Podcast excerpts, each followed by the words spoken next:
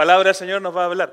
Y durante la última semana hemos estado hablando acerca de, eh, del cristiano ateo, ¿cierto? La semana pasada fue un domingo de celebración, de poder mirar cómo el Señor sanó al nieto de, de Carmen y nos gozamos en el Señor por lo, por lo que Él ha hecho con este milagro de vida de sanarlo, de, tenerlo completamente y realmente tanto en el primer servicio como en el segundo servicio nos gozamos y nos alegramos. Luego, Pastor George invitó a Claudia porque su hija le encontraron una masa, tuvo un, un seizure, ¿cómo se dice? Una convulsión y pensaron que tenía algo en su cerebro, a lo mejor un tumor. Y la semana pasada, Pastor George estuvo predicando acerca de cuándo oramos, pero realmente no creemos que Dios va a orar. Y a veces a mí me llama, me llama mucho la atención y me encanta eso del pastor Josh porque él habla cosas y tiene fe de que Dios lo va a hacer. Y llamó a Claudia aquí la semana pasada, oramos por ella. Esta semana su hija se devolvió a su casa y los doctores no encontraron nada en su cabeza.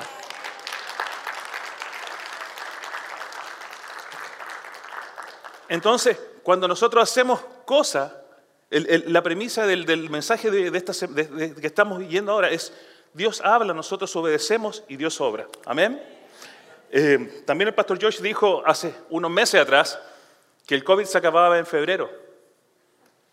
En la última semana de febrero y parece que sí, parece que sí se acabó, así que el Señor sigue obrando. Hace una semana atrás hablamos acerca y, nos llamó y dice, tengo en el corazón comenzar algo con los hombres. Necesitamos juntarnos con los hombres. Y yo pensé, bueno, una buena idea. A lo mejor van a, vamos a llegar unos 10, los de siempre. Y hoy día en la tarde, a las 3, nos vamos a juntar. Ya hay 41 hombres inscritos. Entonces, si usted pensaba que los hombres no quieren meterse, sí se meten. Y, te digo, me encanta porque la fe que tiene y dice, siento que el Señor me está diciendo esto y va a pasar. Y yo hoy día quiero eh, jugármela también, quiero ser como el pastor George. Yo creo que el Señor va a tener esta iglesia el día de Easter repleta. ¿Amén? ¿Lo cree usted? Y el Señor hoy día nos va a hablar y nos va a desafiar a través de su palabra. Vamos a estar hablando el, día de hoy acerca de, Jonás, ¿cierto? Eh, ustedes han escuchado la historia de Jonás muchas veces y estoy seguro que, muchas veces eh, le ha pasado bien rápido. Hoy día el título del sermón es Cristianos ateos, vivimos como si Dios nos dio un mandato, eh, como si Dios no nos dio un mandato de compartir las buenas noticias. La historia de, Jonás es muy interesante y yo recuerdo desde, desde, jovencito, cuando era pastor de jóvenes, cuando trabajaba con niños en mi, juventud, siempre contaba la historia de Jonás. ¿Cierto? la historia de Jonás, todos sabemos de lo que se trata. ¿Se trata de qué? De un gran pez, ¿cierto? ¿De qué más? Dinive, un desobediente. Eso es lo que nosotros tenemos. Que Dios manda a Jonás hacia un lugar y Jonás dice, mejor me voy para el otro porque no quiero hacerlo. En el año 1929, aquí en el Rose Bowl de Pasadena jugaba la final, el Super Bowl, el equipo de UCLA. ¿Alguien de UCLA aquí? Ah, mira, ahí lo tengo. Ah, sí, un graduado de UCLA. Y jugaban, y jugaba UCLA eh, versus Georgia Tech. Y ya cuando faltaban un minuto para que terminara eh, la, primera mitad del partido, queda una pelota botando. Y hay un jugador que se llama Regal, ah, y él agarra esa pelota, él jugaba por, los, por UCLA, y sale corriendo, rápido, rápido, después de que quedó votando. ¿La escuchaste esa historia alguna vez? Y él sale corriendo, ¿no? Y el entrenador de Georgia Tech, el, contrario, dice, ¿para dónde está corriendo Rigo? Está corriendo para su propio arco. Y está corriendo, avanza 65 yardas y uno de sus compañeros lo agarra y lo derriba. Pero quedó tan cerca que ahora Georgia Tech tenía la oportunidad de patear la pelota y hacer el, el gol de seguridad antes de irse. Y con eso UCL estaba perdiendo, estaba perdiendo en casa como locales. Entonces el entrenador se lleva a todos los jugadores al camerino y, ustedes que han hecho deporte saben lo que pasa en, los entretiempos, ¿cierto? si las cosas van bien, el, entrenador te echa porra, si las cosas van mal, el entrenador te saca, ¿no? De bolón, como diríamos los mexicanos. De inmediato te saca. Entonces están todos sentados y ahí está eh, Roy Riggles sentado llorando por la tremenda embarrada, por, por cómo la fregó durante el partido, ¿no? Y él está esperando que el entrenador lo saque. Está es completamente avergonzado de lo que hizo. Faltan tres minutos para volver a la cancha y el entrenador dice, el mismo equipo que salió es el que vuelve. Todos sorprendidos. ¿Cómo va a volver el perdedor de Regal, el que nos está haciendo perder a la cancha? Entonces Regal tiene su toalla sobre su cabeza y el entrenador dice, Regal, vuelve vuelve a la cancha. No, no hay forma, yo no voy a volver, soy un perdedor, no puedo hacerlo, entrenador.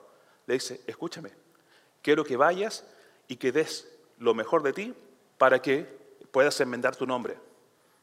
No puedo hacerlo, entrenador. Vuelve a esa cancha. Regal entra. UCLA ganó ese partido.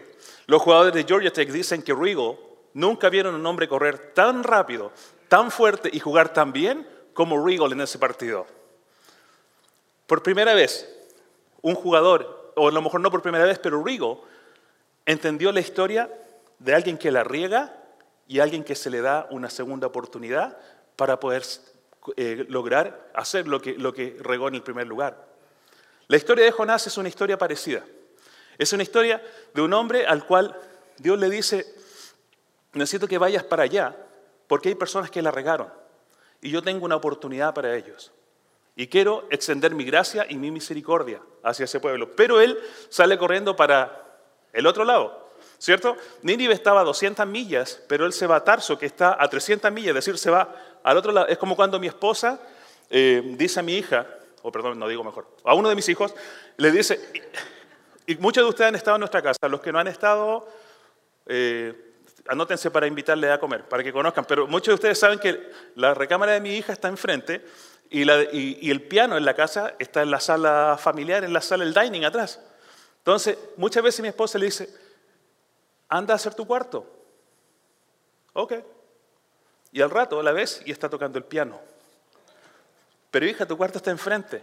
Y eso, eh, ahí donde ustedes la ven tan tranquilita, la enfurece cuando, cuando mi hija no le hace caso. Porque ella le dice, vete allá, pero mi hija se va para el otro lado. Y nosotros muchas veces somos así, ¿cierto? Muchas veces somos así. Y a veces nos cuesta creer la historia de Jonás, porque, ah, come on, Marcos, no seas tan infantil. Ya. ¿Cómo, cómo va, un pez se va a comer a una persona y, luego llevársela al fondo del mar? Sería como al revés de comer sushi, ¿no? O sea, en vez de los hombres comiendo pescado crudo, los, los animales comiendo humanos crudos, y se lo va a llevar al fondo del mar y luego va a salir. Es una historia infantil. Cualquier persona diría, esa historia no es verdad. Pero yo quiero que leas Mateo.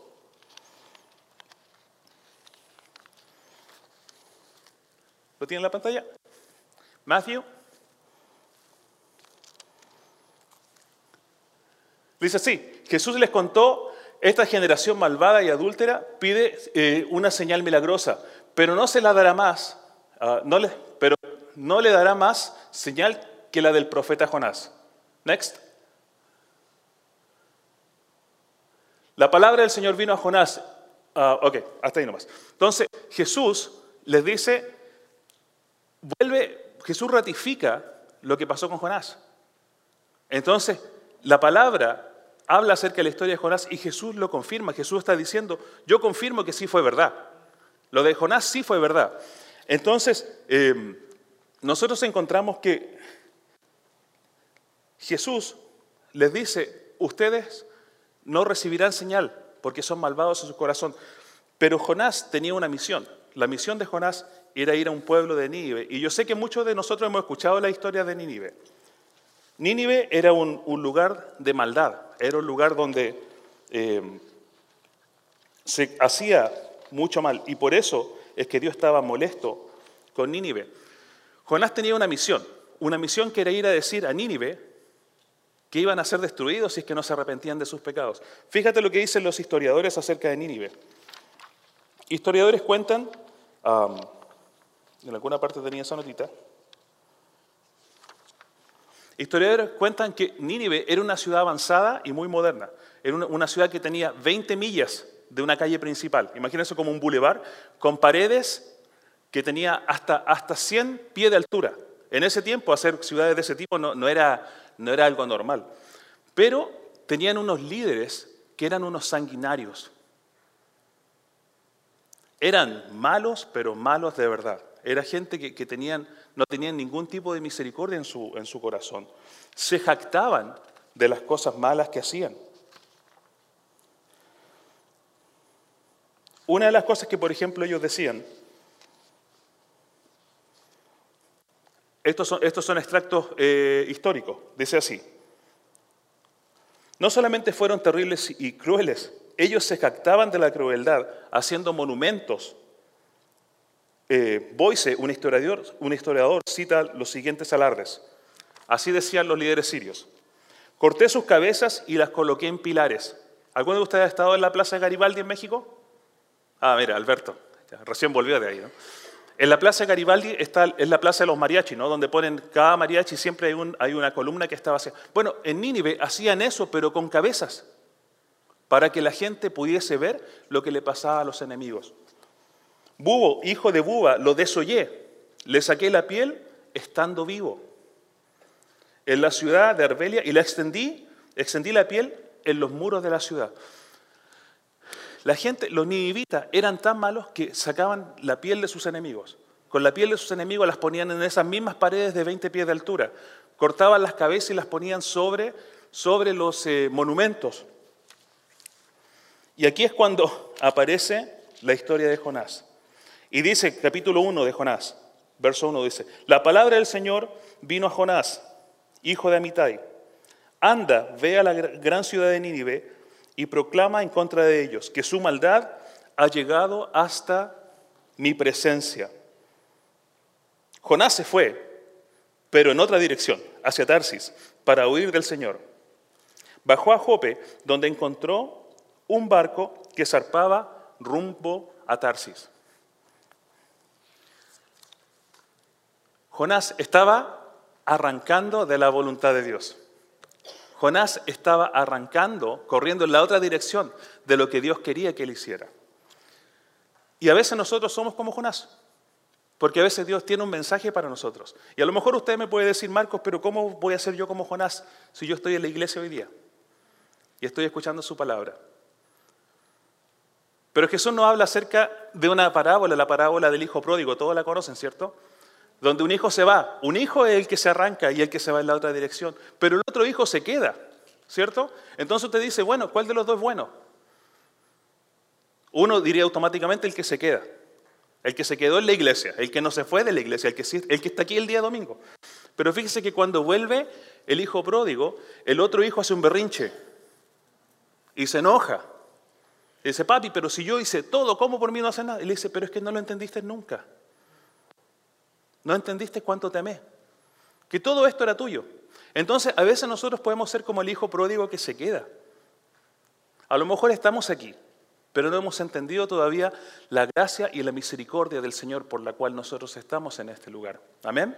Y a lo mejor estamos aquí y no nos fuimos a, a Tarso, pero Dios está hablando en nuestro corazón y nosotros sabemos cada uno que tenemos cosas que tenemos que trabajar en nuestro corazón y que tenemos que trabajar en nuestras vidas. Y estamos corriendo de ese llamado, de esa decisión. A lo mejor como hombres el día de hoy. A lo mejor tú sabes, yo sé que tengo que estar aquí a las 3 de la tarde, porque sabemos que tenemos que tomar el rol de hombres en la casa, con nuestros hijos, con nuestra esposa, con nuestra familia, y decimos, ah, pero quizás qué es lo que va a hablar el pastor Josh el día de hoy. Mejor ni me arriesgo, mejor me quedo en la casa mirando el partido. Así que yo quiero animarte, mujer, pégale el codo a su esposo y mande a su esposo a este lugar a las 3 de la tarde, porque el Señor tiene algo especial que, hablar. No podemos seguir arrancando de la presencia del Señor. Amén. Y las novias también. Si tiene un novio y quiere que el Señor se lo tenga bien preparado para el día de, mándelo también. ¿Ya? Así que ya, ahí sigan pegando sus codacitos. Eh, Jonás tenía un mensaje y todos conocemos la historia, ¿cierto? La historia es que él, él fue, se encontró su ticket, ¿cierto?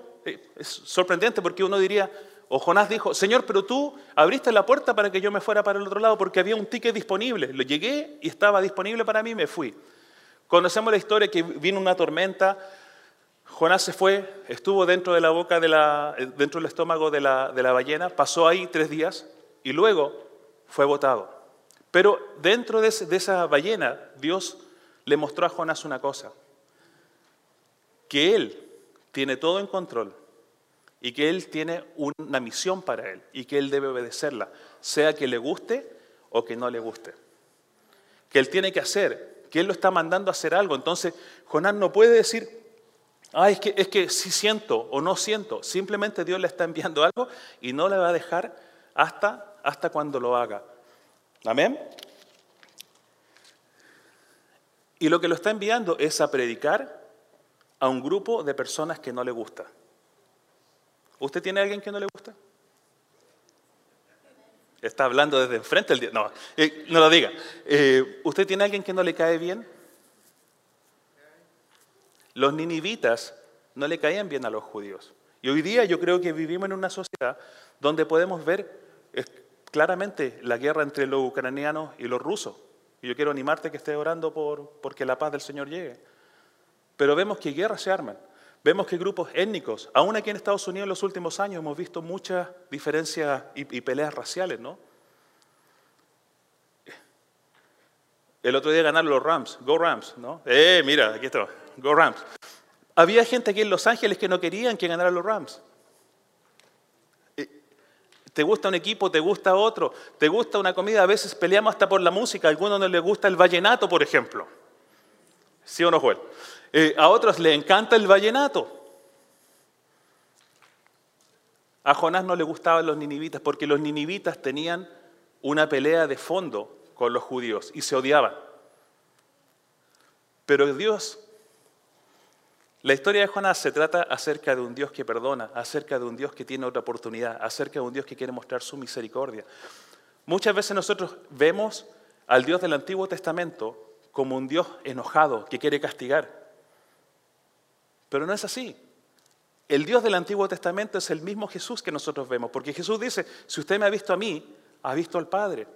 Y, y al final del sermón vamos a ver cuál es la razón en el corazón de Dios por la cual Dios quería que Jonás fuera a hablar con los ninivitas.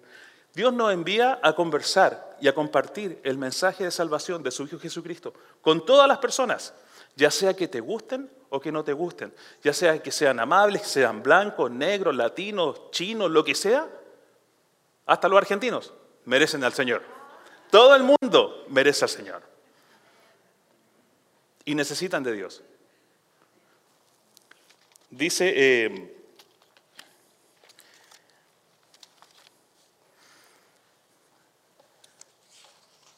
Quiero que vayamos a Santiago. A ver si lo puedes poner. James, please. Así que comete pecado todo el que sabe hacer el bien y no lo hace. No predicar el Evangelio, no compartir las buenas de Jesús, es cometer pecado. ¿Lo ha pensado así? En una oportunidad había una persona que se estaba ahogando. No sabía nadar. Otra persona que es un experto nadador está en la arena tomando el sol. La persona que se está ahogando se muere. La persona que no lo salva va ante el juez. El juez dice, efectivamente, él no es culpable, pero tiene una culpabilidad moral por no haber salvado a la otra persona. Y nosotros como cristianos tenemos un mensaje tenemos un mensaje para todo el mundo, que es hablar de las buenas noticias de Jesús, de este buen Jesús del cual vamos a terminar el sermón y yo le voy a, cerrar con, unos pasajes que le van a tocar el corazón y nunca más usted va a escuchar la, la historia de Jonás como antes la pensó. Nosotros tenemos una obligación de compartir la palabra del Señor, tenemos una obligación moral de llevársela a todo el mundo. Y, por ejemplo, en la semana yo hablaba, estaba conversando en una linda conversación con Max, y Max me estaba contando acerca de su trabajo, su trabajo queda allá en Irvine. A lo mejor Max no, no, va a poder compartir con sus amigos para que vengan a la iglesia cristiana de Downey, porque a lo mejor van a estar lejos sus compañeros. Pero pueden ir a otra iglesia. Lo importante no es que las personas, bueno, sí, nos gustaría que vinieran a Downey, pero lo importante es que conozcan a Jesús, ¿cierto? Ya sea en su comunidad, donde sea que ellos estén, pero que, encuentren un camino hacia Dios, un camino espiritual. Entonces nosotros no, no predicamos para una iglesia, no predicamos para, predicamos salvación, salvación, buenas noticias, que Dios tiene misericordia y que Dios quiere perdonar nuestros pecados al igual como perdonó los de los, de. No hay una persona que yo creo que sea más mala. Y entiendo que usted a lo mejor a veces siente vergüenza, que siente miedo, que qué es lo que voy a hacer. Pero ¿sabe qué? Dios está obrando. Y usted no se preocupe, usted simplemente comparta el amor de Dios. Yo muchas veces, y en el pasado prediqué acerca de que esa frase que, que dice, predica el Evangelio y si a veces es necesario, habla. Porque muchas veces nosotros decimos, es, mejor predicar el Evangelio con nuestras acciones, con nuestros... No, pero la palabra del Señor también dice que tenemos que hablarlo. Fíjate lo que dice Corintios, eh, lo van a poner en la pantalla aquí. Corintios 1, 1, 21. Ya que Dios en su sabio designio dispuso que el mundo no lo conociera mediante la sabiduría humana, tuvo a bien salvar mediante la locura de la predicación a los que creen. La predicación y el nombre de Jesús, las buenas noticias, también tienen que ser predicadas a través de las palabras. Al final del día, usted no se está predicando a sí mismo, sino que está predicando a uno que está más grande que nosotros. ¿Se imagina si usted enciende las noticias, eh, Canal 5 o Canal 30? ¿Y cuál es el Univision ahora? ¿Cuál? ¿52? Ok, whatever. Uno de esos canales y está viendo las noticias y en las noticias eh, comienzan ellos a no hablar. Y se muestran a sí mismos. Usted no va a enterarse nunca de lo que está pasando realmente, no va a saber la noticia. Porque ellos tienen que informar las noticias que están dando. Igualmente nosotros también tenemos que compartir el Evangelio, porque esto es lo que el Señor nos manda hacer para poder alcanzar a otras personas con sus buenas noticias. Volvamos al libro de Jonás. Si lo tiene, me encantaría que lo pudiese, lo pudiese abrir.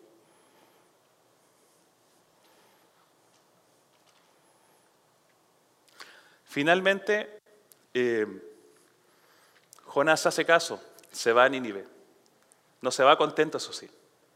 Como decía el pastor Joshua, nos enseñaba ese dicho de Chile, ¿cierto? Se va pegándole patadas a la perra, que no tiene ningún mal significado, sino que lo que quiere decir es cuando una persona está enojada, lo primero que encuentra lo agarra patadas. Dios usa una ballena y usa animales para simplemente hacer su voluntad. Dios va a usar cualquier cosa para hacer su voluntad. En este caso, usa una ballena y expulsa a Jonás para decirle, allá es a donde quiero que vayas. Y vas a hacer lo que yo te estoy diciendo. Jonás en contra de todo su deseo. Jonás no quiere hacer lo que Dios le está, le está mandando de hacer. Pero dice el capítulo 3, y vamos a leer todo el pasaje. Dice, la palabra del Señor vino por segunda vez a Jonás. Anda, ve a la gran ciudad de Nínive y proclama el mensaje que te voy a dar. Jonás se fue hacia Nínive, conforme al mandato del Señor. Ahora bien, Nínive era una, una ciudad grande y de mucha importancia. Jonás fue, se fue internando en la ciudad y la recorrió todo el día mientras proclamaba. E, esto, esto es bien lo que imagínese un judío yendo a, los nazis a decirles, arrepiéntense pecadores, que ustedes son malos. Dentro de 40 días, Nínive será destruida. Y aquí viene lo que Jonás no estaba esperando. Capítulo 5 dice, y los ninivitas le creyeron a Dios.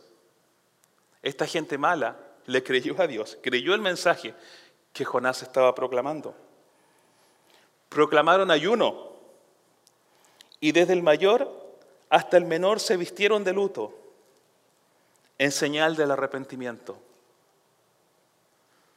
Qué tremendo. La gente más malvada del mundo, cuando escucharon el mensaje que Jonás les traía, Dios tocó sus corazones y los abrieron y se arrepintieron. Mira lo que dice acerca del, del rey. Cuando el rey de Nínive se enteró del mensaje se levantó de su trono, se quitó el manto real, hizo duelo y se cubrió la cabeza con ceniza. Y luego mandó que se pregonara en Nínive, por decreto del rey y de su corte, ninguna persona o animal, ni ganado, lanar o vacuno, probará alimento alguno, ni tampoco pastará ni beberá agua. Al contrario, el rey ordena que toda persona, junto con sus animales, haga duelo y clame a Dios con todas sus fuerzas. Ordena asimismo que cada uno se convierta de su mal camino y de sus hechos violentos. ¿Quién sabe que tal vez Dios cambie de parecer y aplaque el ardor de su ira y no perezcamos? El rey, de, el rey ninivita está completamente convencido de lo que Jonás les dijo. Entonces sacó su manto para hacer su nombre más normal, ¿no? Un hombre más normal igual como todos. Agarra ceniza y se cubre en ceniza. Ahora usted dice, ¿qué es lo que es la ceniza?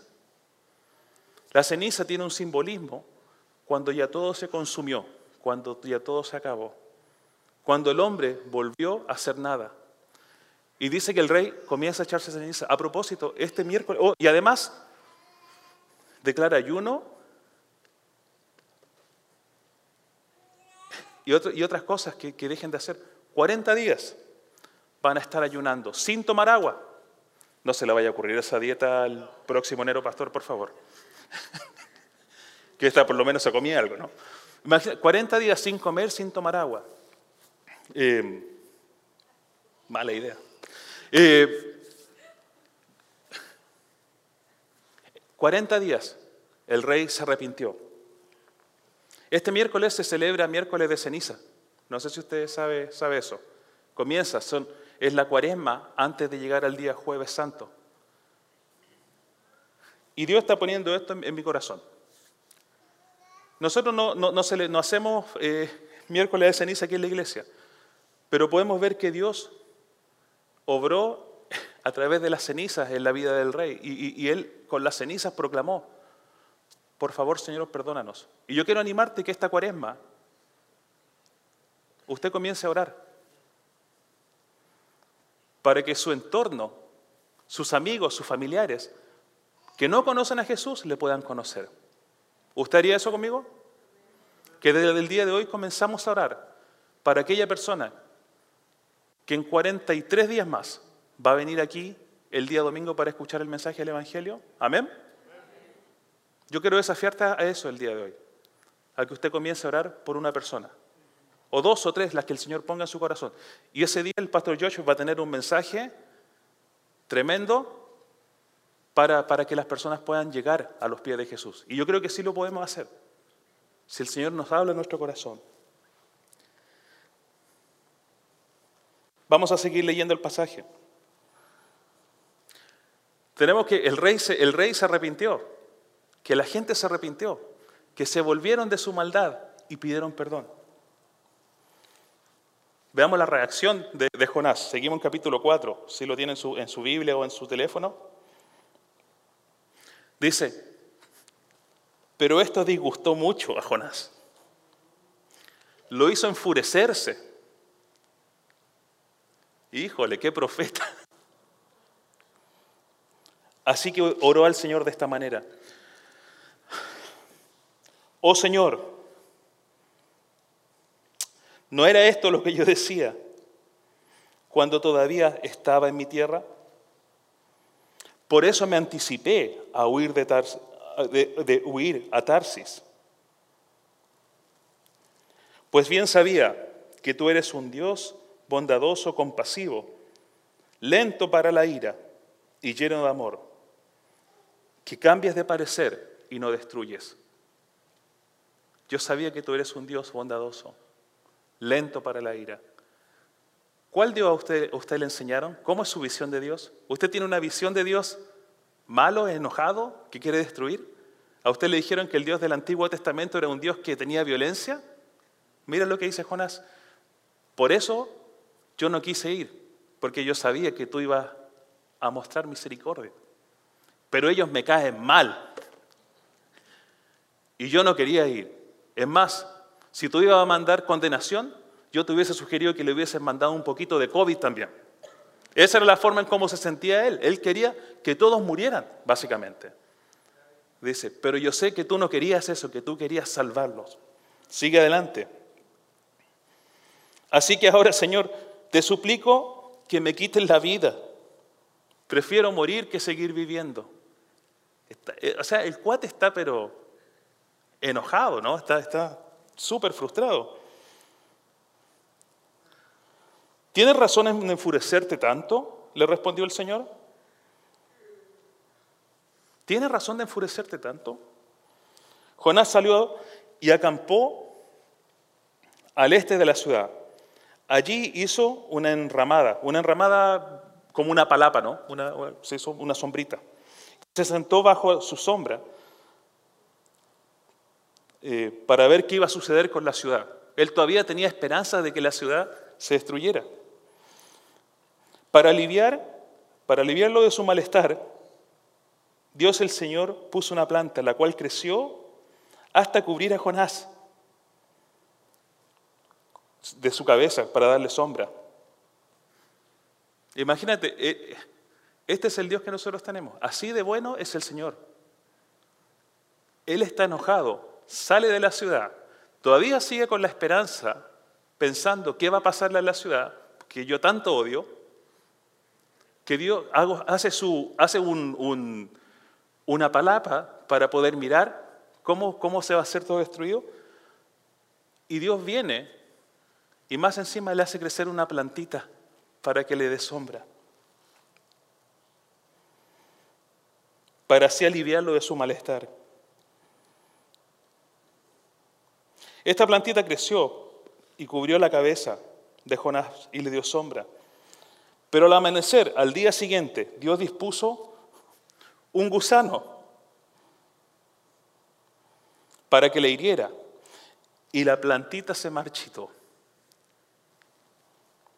Al salir el sol, Dios dispuso un viento oriental abrasador. Además, el sol hería a Jonás en la cabeza, de modo que éste desfallecía. Con deseos de morir se exclamó, prefiero morir que seguir viviendo. Pero Dios le dijo a Jonás, ¿tienes razón de enfurecerte tanto por esta plantita? Claro que la tengo, le respondió. Me muero de rabia. El Señor le dijo, Tú te compadeces de una planta sin ningún esfuerzo de tu parte, que sin ningún esfuerzo de tu parte creció en una noche y en la otra pereció. Y a Nínive, la gran ciudad, donde hay 120 mil personas que no distinguen su derecha de su izquierda, y tanto ganado, ¿cómo no te compadeces de ellos? Es, para mí, el término del, capítulo 4 nos deja tan claro cuáles son las prioridades del Señor. Tú te compadeces tanto de una plantita, le dice, pero tampoco te importa una ciudad de 120 mil personas. Yo espero que el Señor le está hablando el día de hoy.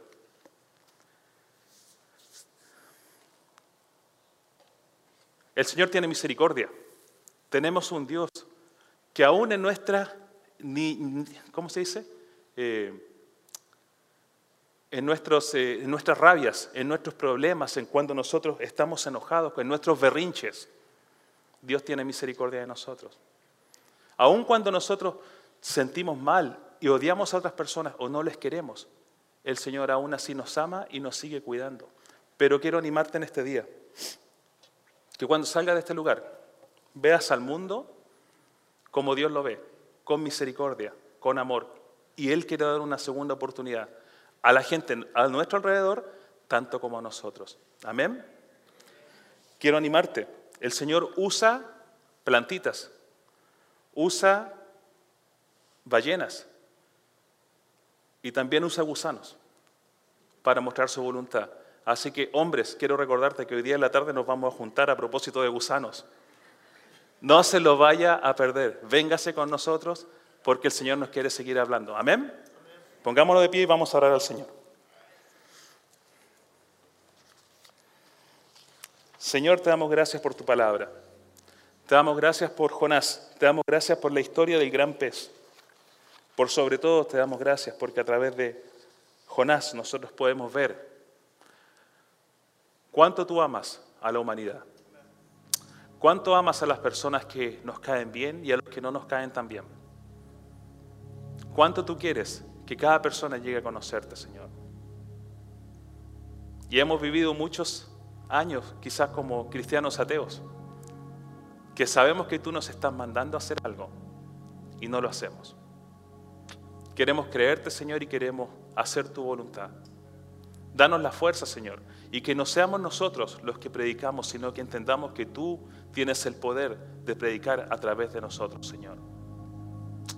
Úsanos para poder traer muchas personas a ti y que te den gloria. Prepara esta iglesia para Easter, Señor. Que este lugar esté lleno de personas que vengan a conocerte por primera vez. Y a lo mejor muchos que se han apartado y que necesitan volver a ti. Te bendecimos, Señor, y pido que tú nos bendigas. En el nombre de Jesús. Amén.